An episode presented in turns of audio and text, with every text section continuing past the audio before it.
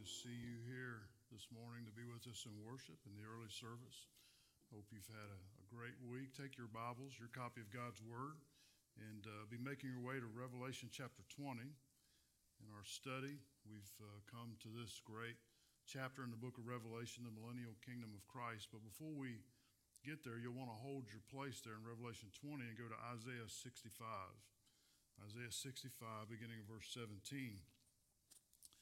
We're going to think for a few minutes this morning about the kingdom of Christ. Uh, throughout the Bible, the Bible is replete with promises of a coming kingdom uh, that we might call a utopia period, a time when the world will be right, uh, people will be right. Uh, it's a time when there'll be no social injustices. It's a time when prosperity and plenty will be the norm of the day for all people. Uh, it'll be a time when fair laws are in place and obeyed. It'll be a time when the government is perfect. We've not reached that time yet. It'll be a time uh, when there's a perfect king on the throne. There's one who will lead the world. In that day, uh, the world will be what God wants it to be. Jesus will rule with a rod of iron and uh, He will provide. There'll be no poverty, uh, no no hospitals full of people. It'll be His kingdom, and He will rule. Now, the Bible describes that uh, in the passage in Revelation 20 we're going to look at this morning, but it also describes it in Isaiah 65. And I want to read Isaiah's description of this kingdom before we move to Revelation 20, just to show you that God's been revealing this, this time uh, throughout the Bible. So look at Isaiah 65, beginning in verse 17. Now, Isaiah received this from God, obviously. And God speaking through Isaiah said, For, for behold, I create new heavens and new earth, and the former shall not be remembered or come to mind. Now, just by way of running commentary here, the new heaven and the new earth we find out in Revelation is going to happen after the millennial kingdom. God's going to have the great white throne judgment and bring in a new heaven and a new earth. Isaiah, as many Old Testament prophets, didn't see the church. He didn't, he didn't know there was going to be any such thing as a church. He certainly didn't know about a 1,000 year millennial kingdom, but you can't fault him for that because really the 1,000 years is just the beginning of eternity, and it's just a blip on the radar as eternity begins. So Isaiah simply says, uh, God reveals to him there's going to be a new heaven and a new earth, meaning this one's going to be replaced. Uh, and God's going to create a new heaven and new earth. And I was thinking we could really get tied up in this, and I'll try not to. How beautiful the earth is now, tainted with sin. I mean, if you if you travel around the earth now, you see the beauty of creation, and you see how wonderful. Uh,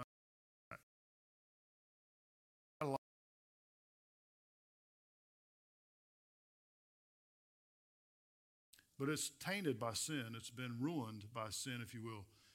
Think of how beautiful the new creation is going to be, the new heaven and the new earth. It's never been touched by sin. And that's what God said through Isaiah here. Now look at verse 18 of Isaiah 65. Uh, God said, But be glad and rejoice forever in what I create. For behold, I create Jerusalem a rejoicing and her people a joy. I will rejoice in Jerusalem, says God here, and joy in my people.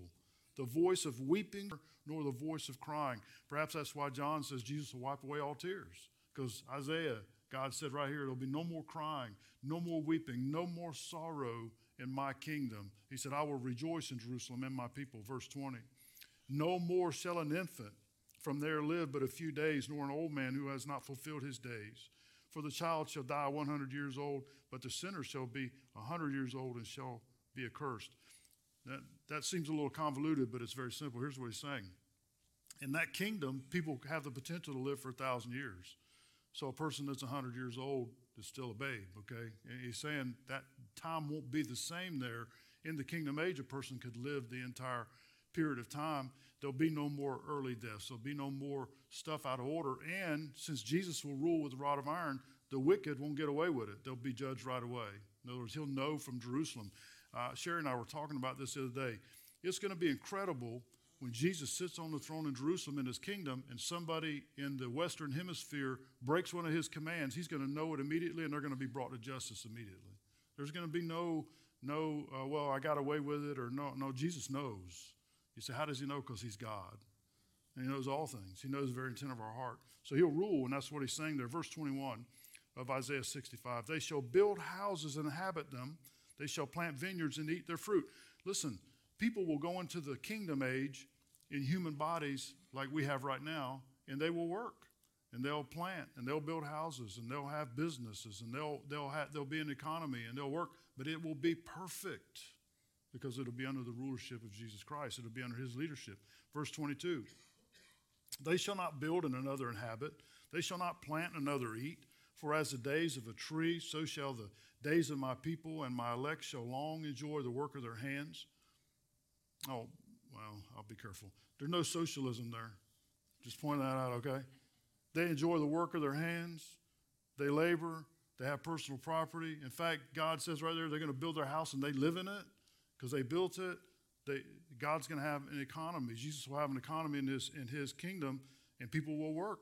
Verse 23 They shall not labor in vain, nor bring forth children for trouble. They shall be the descendants of the blessed of the Lord, and their offspring with them. Verse 24 It shall come to pass that before they call, I will answer. And while they are still speaking, I will hear. The, one of the blessings of the kingdom for those who will be here in their, in their human bodies is when they pray, Jesus is going to be hearing and answering before they get done because he's, he's sitting in Jerusalem and he's going to know when they pray and he's going to know what they're asking for. And then look at verse 25. Here's the, uh, apparently the, the, the animal kingdom's going to change a little bit. The wolf and the lamb will feed together. The lion shall eat straw like the ox, and dust shall be the serpent's food. They shall not hurt nor destroy in all my holy mountain, says the Lord. Never been a time like that on earth before. Never, never been a time like that. Now, men have longed for that. Dictators have tried to build kingdoms and say, oh, you know, we're going to have a dictatorship and it'll be perfect. Never been a time like that, but there will be because Jesus is coming back and it's going to be his kingdom. Now, when we get to Revelation 20, we are privileged in the New Testament to have the complete canon of Scripture, which Isaiah didn't have. And so now we can understand a little more detail about what Isaiah was saying. So look at Revelation chapter 20.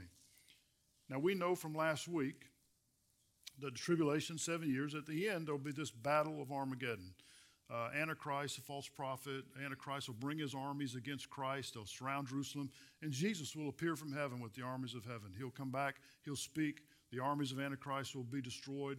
We, we learned last week that millions upon millions will die, bodies everywhere. Uh, God will bring justice. And we, we begin to see what will happen immediately after that battle, which won't last long. Jesus will speak in verse 1 of chapter 20. Look at it. By the way, chapter 19 into chapter 20 is chronological. Uh, you can study this chapter particularly about the millennial kingdom, and there are there are premillennialists, amillennialists, uh, and mid-tribbers. You can study those things, but if you follow this chronologically, what I'm saying is it, it reads literally like it's written, meaning one follows the other. Everybody understand that? It's a 1,000 year kingdom, is what I'm telling you. It's literal, okay? Look at verse 1, Revelation 20. Then I saw an angel, John said, coming down from heaven with the key to the bottomless pit, the abyss, and a great chain in his hand. Verse 2 And he laid hold of the dragon, that serpent uh, of old, who is the devil and Satan, and bound him for a thousand years. And he cast him into the bottomless pit and shut him up and set a seal on him so that he should deceive the nations no more till the thousand years were finished. Now, watch this. But after these things, he must be released for a little while. Battle of Armageddon is going to take place. Uh, Jesus will destroy the, the armies of the Antichrist. And then we saw last week that Antichrist and the false prophet uh, will be captured. They won't be killed during the battle, they will be captured. Now, they, they are the leaders of the rebellion against Jesus, if you will. Um, and we saw last week that they are thrown alive into the eternal lake of fire.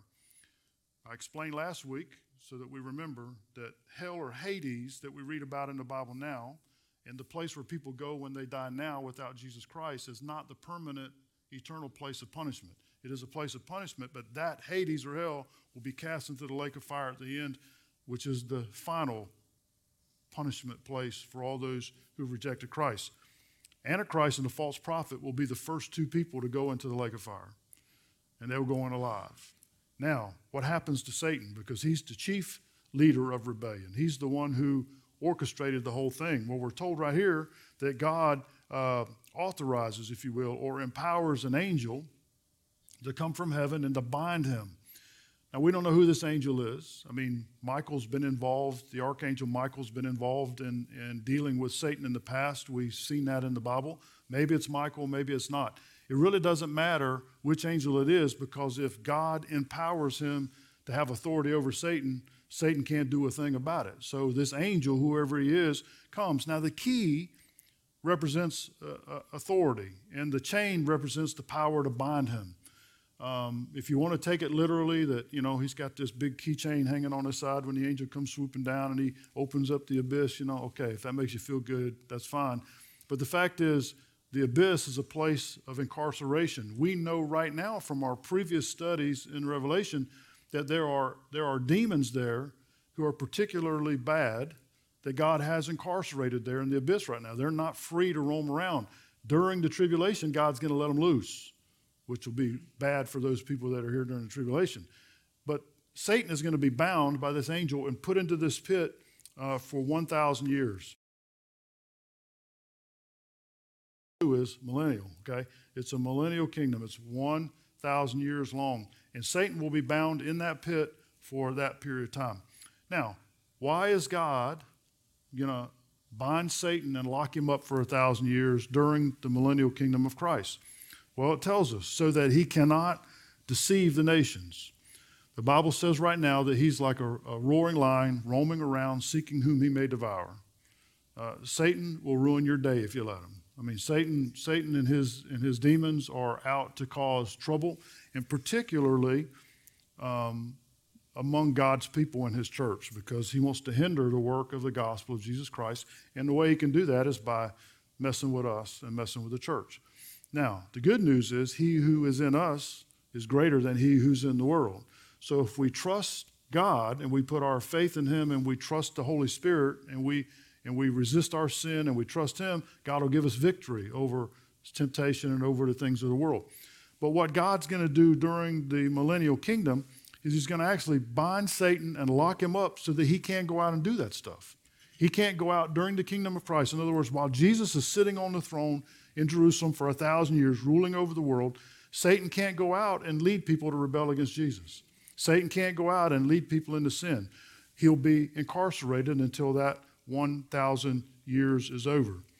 Now, at the end of this thing, at the end of the millennial kingdom, God will release Satan for a short period of time.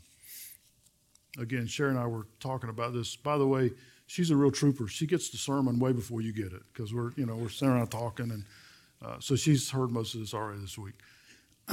when God lets him loose out of the pit at the end of the thousand years, he's going to go out into the world of that time. Now, think about this. Get, get your mind around this. Jesus will have been sitting literally on the throne in Jerusalem for a thousand years. The generation that came out of the tribulation were saved. They went into the thousand years and they had children and they had children. And there's, there's a thousand years of generations of people who have had children, built homes. Some of them may be a thousand years old if they followed Jesus and they didn't, you know, didn't rebel against him because Jesus will, rod of iron thing is serious. He, he won't be putting up with any nonsense during the kingdom. Let's say they go through this whole kingdom having children and the next generation, the next generation for a thousand years. It is my, it is my suggestion that the earth will be populated in a way it's never known before in a thousand years of no war or death or any of that kind of stuff, that the world will be crowded. We have seven or eight billion people on the planet now. I think there will be more than that at the end of the thousand years into the millennial kingdom. Just my proposition there. Satan will go out among those masses and he will lead a rebellion against Jesus. And again, get your mind around this. Jesus has been sitting on the throne for a thousand years, ruling the world. Satan's going to get turned loose and go out and turn people against Jesus. You say, how could Satan turn people against Jesus when he's been, when they see him, when, they, when he's sitting there, they hear him, they've probably witnessed the whole wrought iron, you know, thing. How, how could Satan do that? And here's the answer. Even those people that will be born in the millennial kingdom have to trust Jesus by faith and be saved. They can see him. We, you know, we see him by faith. They'll be able to see him literally, but they still have to put their faith in him to be saved. Why? Because they will be born with the same Adamic sin nature. In that generation, they'll just be living in utopia. Now, watch this. Are you ready? for the early morning understanding? Put your mind around this. What do we hear today from philosophers and psychologists and all? Man, if we just if we just create enough environment for people, if we just put them in the right environment, they'll be good. Or we hear that, or we hear that, you know, people, and this kills me. People are inherently good, we just got to find it in them. Okay. Listen to what this says right here. These people for a thousand years are going to live in the best social environment humanity has ever known. Sin won't be allowed, no nonsense. Jesus is ruling, here's the law. And, and, and in that law is immense blessing. Nobody's hungry, plenty of food, how, the economy is always good, nothing bad ever happens. There's no war, no famine, no disease, there's no COVID, there's nothing, right? Every, every, it's perfect. You would think if man had any good in him at all, you'd find it in that situation, wouldn't you? In other words, it might come to the top and you would go, oh, Jesus might sit on his throne and go, well, look, they're pretty good after all. No, no. Satan's going to get is going to be released from the pit and immediately go out. And the amazing thing is, people will believe him. They'll follow him. Satan will go, hey, here's an idea. Let's rebel against Jesus. And the people will go, yeah, I like that idea. Let's do it. No, you know what this speaks to? The utter, the utter hopelessness of man's heart in sin. The other, the utter depravity of our lostness without Jesus Christ that it, that it just reminds us that it takes Jesus to change a, a man or woman's heart so they'll be different. We are inherently different. And no amount of social, uh, social manipulation and, and good surroundings will change a broken heart. Only Jesus can do that. And so all these people in the millennial kingdom who, who uh, who won't believe in Jesus, even though they see him, and they won't trust him to, to forgive their sin, they're going to follow Satan. Like the sands of the sea, it'll tell us in just a minute, they will come against Christ to no avail. Now, with all that in mind, look at verse 4, verses 4 to 10, and we'll try to move quickly so we get through all this. Look at verses 4 to 10. Here's the reign of Christ described. Now, John said, I saw thrones and they sat on them. There, in other words, there's people sitting on them, thrones plural, not just the throne of Christ, but other thrones. And judgment was committed to them, meaning authority. Then I saw the souls of those who had been beheaded for the witness of Jesus and for the word of God, and had not worshiped the beast or his image, and had not received his mark on their foreheads or on their hands. And they lived and reigned with Christ for a thousand years. Listen, in this passage, it talks about a literal thousand years like six times. It's literal. I just keep pointing that out because you're going to read, if you read on this passage, there'll be a lot of people go, oh, well, you know, that's symbolic and it's not real. No, listen to me. Jesus is physically going to sit on the throne in Israel for a thousand years and rule the world. He just said it again right there, verse 5. But the rest of the dead did not live again until a thousand years were finished. This is the first resurrection. Verse 6 Blessed and holy is he who has part in the first resurrection. Over such the second death has no power but they shall be priests of God and of Christ and shall reign with him a thousand years. Verse 7 Now, when the thousand years have expired, Satan will be released from his prison. Verse 8 It will go out to deceive the nations which are in the four corners of the earth, Gog and Magog, to gather them together to battle, whose number is as the sand of the sea. Verse 9 They went up on the breadth of the earth and surrounded the camp of the saints and the beloved city, and fire came down from God out of heaven and devoured them. The devil who deceived them was cast into the lake of fire and brimstone, where the beast and the false prophet are, and they shall be tormented day and night. How long? Forever and ever. How long is forever? Forever. A long time. No end. Think about what we just read there. Let's kind of think about some high points here. First of all, there's the throne of Jesus Christ. He's king, he's God. And then John said, I saw other thrones and people sitting on them. And they have authority, they rule with them. Who is that? And who are those people sitting on thrones? And who is ruling with Jesus? Well, there are different groups of people. You will remember that I shared with you last week that God's been saving people since the Garden of Eden. I believe Adam and Eve got saved. You say, How do you know that? Well, God gave them a sacrificial system, and the next thing you know, you see their kids doing it. Why? Because mom and daddy were doing it, okay? So I think Adam and Eve came back, came to God the way He gave them by faith, and they were saved. We'll find out when we get to heaven, okay? Adam would be a cool guy to talk to, wouldn't he? Adam, I need to talk to you, man. Sit down. I really want to know how this whole Garden of Eden thing went. He probably don't want to talk about it, but uh, but listen, Adam and Eve, all the way all the way up till now, in all of those generations of, of humanity, God has been saving people the same way by faith. But think about it, all of those different groups of people had had different amounts of revelation. They had different levels of understanding. Old Testament saints before the flood didn't understand what the saints after the flood understood because then God gave them the law and called Israel and had Abraham and Isaac, Jacob in the law. We understand more in the New Testament about God because we have the completed canon of Scripture and we have, we have the church born at Pentecost. We have way more information than Isaiah had that he couldn't put all this together. And yet God saved people out of every one of those generations. So here are the people sitting on those thrones. First of all, they're Old Testament saints. In Daniel chapter 7, verse 27, God promised his Old Testament saints, you can rule with me. So there are going to be some of those Old Testament saints on those thrones ruling with Jesus. And I'll explain what that means in a minute. The apostles, in Matthew 19, 28, Jesus told the apostles, You 12, you guys will sit on thrones ruling over Israel with me. You're going to have, you're going to have that right. I'm going to give it to you. Uh, how about the church? Has Jesus promised us that we can rule with him? Yep. If you're a born again child of God, you get to rule with Jesus. In fact, a couple of passages 1 Corinthians uh, 6 2, 2 Timothy 2 12. God said, if you endure, you live your life, you're a born again child of God, you can rule with me. And then the martyred tribulation saints, which John talked about here, those who, who had their heads cut off, those who were, were persecuted and, and abused because they wouldn't take the mark of the beast. Jesus said, You can rule with me in that kingdom. Now, what does it mean to rule with Christ? Well, I've said before, I don't know what all that's going to tell, but here's what I think it, here's what I think it's going to look like. You're not going to have a throne that looks like Jesus, just a smaller one, okay? You're not going to get to sit around on that thing all day. What I believe it means is as Jesus administrates his kingdom, there is a delegation of responsibilities.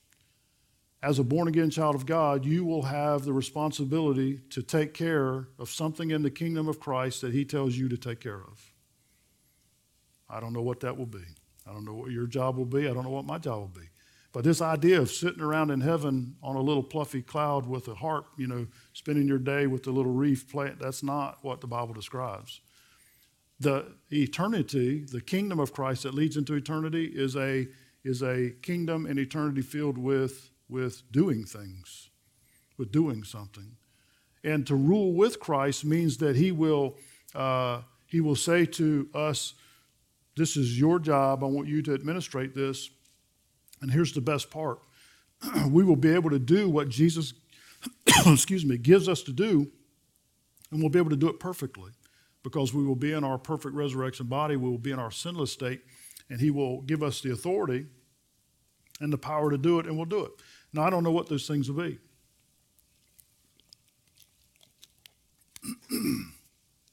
when you're preaching, you hate it when that happens.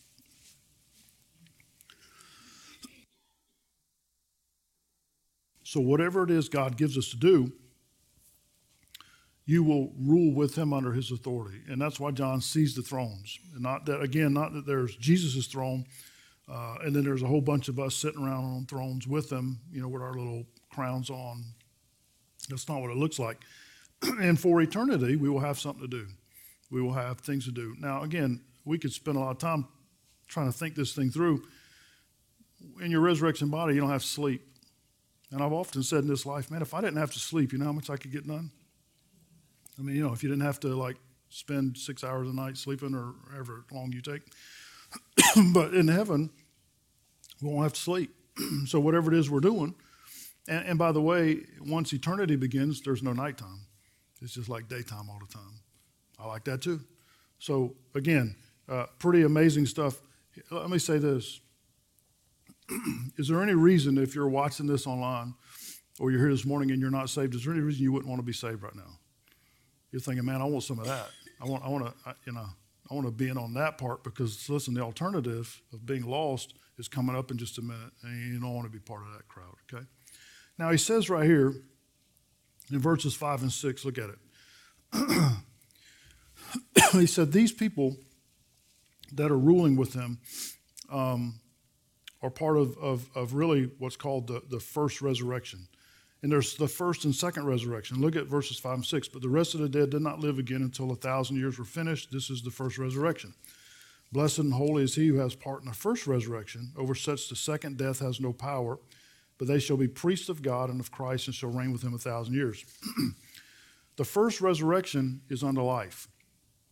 The first resurrection has all the parts we talked about last, last week. When Jesus died on the cross, graves opened up and people came out. When he rose from the dead, people resurrected.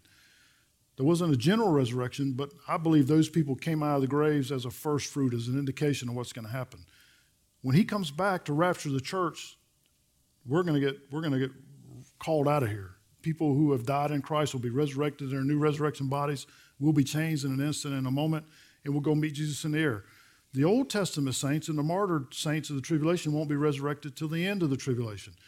All of that's the first resurrection. Every, anybody who gets resurrected unto life to rule with Christ is part of the first resurrection uh, unto life. Now, every single lost person for all of humanity who has died without Jesus Christ will be part of the second resurrection. The second resurrection is always unto death. There will be nobody unto life in the second resurrection. And that resurrection will take place at the end of the millennial kingdom at the great, great white throne judgment of Christ. Now, let's talk about uh, judgment for just a minute. the judgment will begin with Antichrist, the false prophet, and Satan. The, the Antichrist and the false prophet went into the lake of fire at the end of the battle of Armageddon, the beginning of the kingdom. Satan will be bound, thrown into the abyss. But when it's all over, when he leads the rebellion, right? When he's let go and he leads the rebellion against Jesus Christ, uh, fire is going to come down from heaven and destroy all those people who follow Satan to rebel against Christ. Then Satan is, himself is going to be thrown into the lake of fire. Look at verse 10 again. The devil who deceived them was cast into the lake of fire and brimstone. Now, watch this where the beast and false prophet are. Pause there for a minute. They've been in there a thousand years, right? Because they went in right after the Battle of Armageddon before the millennial kingdom began. This is the end of the millennial kingdom. Now Satan's being thrown in there, and it's interesting that John says Satan's being thrown in the lake of fire where the false prophet and the Antichrist is, meaning they're still alive and they're still there. Don't miss that. It means they had they hadn't burned up, they're not annihilated, meaning they are they have been in, in torment weeping and wailing and gnashing of teeth for a thousand years, and they're still there, and now Satan's joining them. So, this idea when people say, well, you know, when you die, that's all over. Mm, no, it's not. When you die, it's just beginning. When you leave this, this life, it's just getting started. You want to make sure, listen to me, you want to make sure that when you leave this life, you're getting started in the right place, okay? Because you're going to get started somewhere, either with Jesus or in hell make the right choice, come to Christ today. So Satan's going to go to the pit. Now, after all that, you say, what's the last thing to happen? Verse 11, Revelation 20, look at it. this is the last thing before the new heaven, new earth, and eternity begins. John said, Then I saw a great white throne and him who sat on it, from whose face the earth and the heaven fled away, and there was no there was found no place for them. Verse 12. And I saw the dead, small and great, standing before God, and the books were open, and another book was open, which is the book of life. And the dead were judged according to their works by the things which were written in the books. The sea gave up the dead who were in it, and death and hell, there it is, death and Hades delivered up the dead who were in them. That's where people go now when they die without Christ. And they were judged, everyone according to their what? Their works, the things they did, their deeds in life, their choices, their decisions all against God. Okay? Then death and hell were cast into the lake of fire. This is the second death. Now look at verse 15. Very ominous. And anyone not found written in the book of life was cast into the lake of fire. The final judgment described here is, is like this. After the millennial kingdom, Satan leads a rebellion, fire comes down out of heaven, destroys them, Satan gets thrown into the lake of fire. Then John said there'll be a great white throne.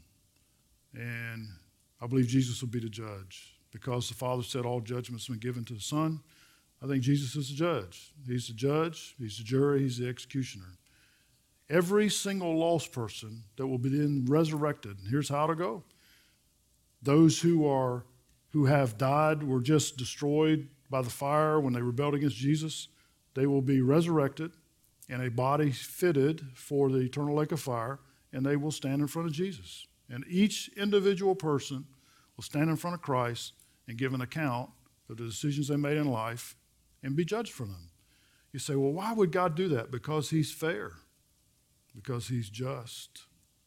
And you really have one of two choices. You can come to Christ today and allow God to pay your sin debt, and He will. And He'll write paid in full. He'll forgive all your sin, and He'll give you His life, and you can be part of the first resurrection. Or you can reject Jesus which many do, and you can find yourself standing in front of Jesus on this judgment day, giving an answer for your life, and it's not going to be good. Because no one at this judgment is going to be saved. They're all lost. Hell will deliver up all those from all of humanity for judgment. If someone died at sea and their body's obliterated and gone, or somebody was cremated, God's going to bring them back. God knows where all their molecules are at. He knows he, He's going to bring them back. And they're going to stand in front of Him. There's no getting out of it. We had a neighbor one time. My dad used to tell him about Jesus all the time. We lived out in the, you know, we lived out on a three mile long dirt road. And uh, your car got dirty every time you left the house. Three mile dirt road. And our neighbor used to come over to the fence all the time. He would go, Man, we're like them dogs. When you die, it's just over. My dad said, No, it's not. It's not over. It's just getting started. We tell them about Jesus. Listen, God's going to bring them all back. They're going to stand there. Look, the books are open, plural. What is that? That's the record of everything we've done. I don't want that book read about me. How about you? Mm, man, I don't. I, I, that book can stay closed. What do you think? Here's the good news: if you're in Jesus, God erased that book. It's, it's no more. He said when we get saved, He puts our sin as far as east is from the west, puts it behind Him, and He don't look at it anymore. And if God the Father don't look at it anymore, ain't nobody else looking at it anymore, right? We're not looking at it anymore. But a lost man, a lost one's going to have to stand in front of Jesus, and the books are going to be open. And I don't know how this process is going to go. I don't know if some angel over there with the little green shade on and his glasses are going, all right, you know, you know, Albert Einstein or whoever, I don't know, you know, he starts reading this thing. How uncomfortable would that be? Because the evidence is going to be presented to the court. And Jesus is going to say guilty. And that's going to be it. So the books are open. And then the, the, the book of life. What's that book about? Well, if you're saved, your name's in there. Your name's written in there. Now, we're not going to argue right now about when your name got in there, but your name's in there, okay? If you're a born again child of God, your name's in the book of life. You say, well, why will it be at the great white throne judgment? I don't know, but here's my supposition. Inevitably, somebody's going to say, But I was saved.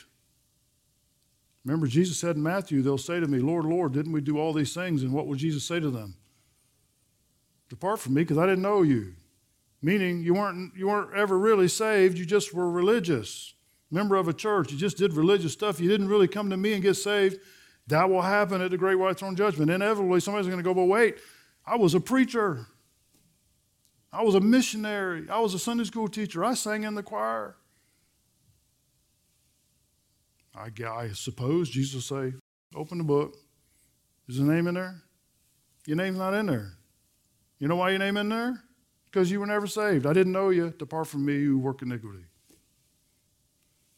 Yikes. You say, man, Pastor, this stuff's not very encouraging. It is if you're saved. I get you. If you're lost, you will be scared to death right now. If you're saved, don't bother me a bit. I mean, I feel bad. Listen, it ought, to, ought to make you an evangelist, is what it ought to do. Think, of, think about this and we'll close. How many people outside of this building right now, and I know there are other Christians who understand this, in, in percentage of the population of the world, how many people out there that you pass every day have any idea this is coming? No clue. They're just living their life, man. They're just driving to work, going to the gas station, going to the grocery store, going to the ball game, watching the TV, raising their kids, and they have no clue what's coming. That's sad. Because whose job is it to tell them? Us. And we know. We know. And man, we should be scared for them. We should be worried for them. Oh, I listen. Man, you look at lost people walking around in a day, Satan has them blinded. I have a clue. But you know. They said, this stuff don't scare me at all. You know why? Because I'm in the first resurrection. How about you? I'm in the first resurrection. When Jesus calls the church out of here, I'm going. Even if I die physically before Jesus comes back, I'm going to be with him. And when he calls his church out of this world, I'm getting a new body. Listen, you're not going to float around. Let's just deal with some of this stuff. I know you're thinking about it. Well, Pastor, what happens to us if we die before Jesus comes back? Am I going to have a body or am I just going to be this ethereal spirit floating around up there, you know? No, the indication is when, when, when Paul and John and them guys talk about people who are in heaven before the rapture of the church, they're in a physical form of some kind. You just don't have your permanent, eternal resurrection body yet. You're not going to be floating around, you know, in an ethereal state like a ghost, uh, waiting for your body. No, you'll, you'll have some kind of physical form. It just won't be the permanent form, and the Bible doesn't speak to that, so we shouldn't worry about it. Why do we spend so much time trying to figure out what the Bible don't talk about? But the point is, you're going to be with Jesus, and then you're going to get a new resurrection body. And the most important part of this is this stuff's going to happen.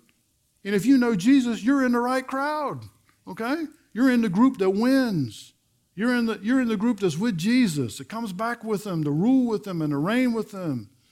And then, and then listen, the, the, the microcosm of, of what happens in a thousand years will happen for eternity. Be a new heaven and a new earth. New Jerusalem's going to come down where we're going to live. And, it, and it's not going to be like this nebulous thing where we don't know. No, the Bible says that we will be known in heaven as we are known here. I'm going to know who you are. And you're going to know who I am, and I'll pass Bill on the streets up there somewhere and go, hey, Bill, nice time in eternity, isn't it? And I don't know what we're going to be able to do. I don't know what, you know, what all work. And maybe I'll pass Bill and he's got his heavenly lunch pail and I got mine and I'm going to work and he's going to work and to do whatever Jesus. I don't know how that's going to work. But I do know this we'll get to talk to Jesus every day, we'll get to see him. If we got a question, we can ask him. Oh man, I could get going here. Do you know science says that we use a very small portion of our brain, and some of us less than others. But we, but in, in the capacity of our brains, science tells us that our that our mental capacity should is really is astronomical. Well, you know what happened? God made Adam to be this really smart guy because he could ask God questions and learn about eternity and, and commune with God and learn and ask God questions and, and have the ability to understand it. And then he sinned. And we got dumb. We got, we got, we got less smart because of sin, less capacity. I mean, God, we have a hard enough time with this, don't we? I mean, God's here, here, let me, let me give you a book and you chew on that till you get here and then I'll, then I'll fill you in on the rest of it, okay? That's the problem. But in your resurrection body and my resurrection body, I'll be able to ask Jesus a question and actually understand what he says to me. I'll be able to go, oh, yeah, I never thought of that. That's pretty cool. Only God would come up with that. I mean, that, that, you know, that'll be our response, and worship Him and praise Him. Now, I like reading this stuff. I don't know if you do. I like reading it. Why? Because it's going to happen. It's going to happen. The lost world will, you know, make fun and say, "Oh, you could listen to me." One of these days, we're going to be standing there with Jesus, and we're going to look at one another and go, "Man, we talked about this." It's going to happen. We talked about this. If you're not saved, you need to get saved right now. So, how do I do that? Give your heart to Jesus. Put your faith in Him. Ask Him to forgive you. See, Jesus died on the cross to pay for your sin. Died on the cross to pay for the sin of the whole world. He died so that anybody could come and be saved. You don't have to go to hell. You don't have to worry about the lake of fire. You don't have to worry about the great white throne judgment because you can get saved right now. Now, if you decide not to do that, then you have nobody to blame but yourself if you die and you end up in front of Jesus and you're on your way to the lake of fire. And understand this one writer said, when people go to the lake of fire, They're going to a prison that is forever, from which there is no escape. Let that sink in for just a minute. I read that this week and I was going to read it to you and I forgot. The writer said they're going to a prison that is forever and there's no escape. No parole, no rehearing, it's forever. Better choose well now. Come to Jesus right now. Pray and ask Him to save you. Would you do that online? Would you do it today? Let's pray. God, what incredible things you reveal to us in your word. And God, we we don't have the capacity to understand, but God, Holy Spirit, you help us to understand. You open our minds to see and understand. God, thank you for telling us what's going to happen. Thank you that we can be saved. Thank you, God, that you've saved us and made us part of your family, that God, we can rule and reign with you forever. God, there are a lot of people around us who are lost. There's a whole world out there. God, they have no idea. They have no idea what's coming. Help us to be faithful to tell them. Help us, God, to be faithful to share with them so they might be saved. If there's someone here this morning in this place in the balcony, God, down here on the floor, someone who's watching online right now, God, right now in this moment, may they say, God, I surrender my heart to you. God, forgive my sin. Be my Savior. You'll save anybody who will ask. Bless this invitation time. In Jesus' name, amen. As we stand,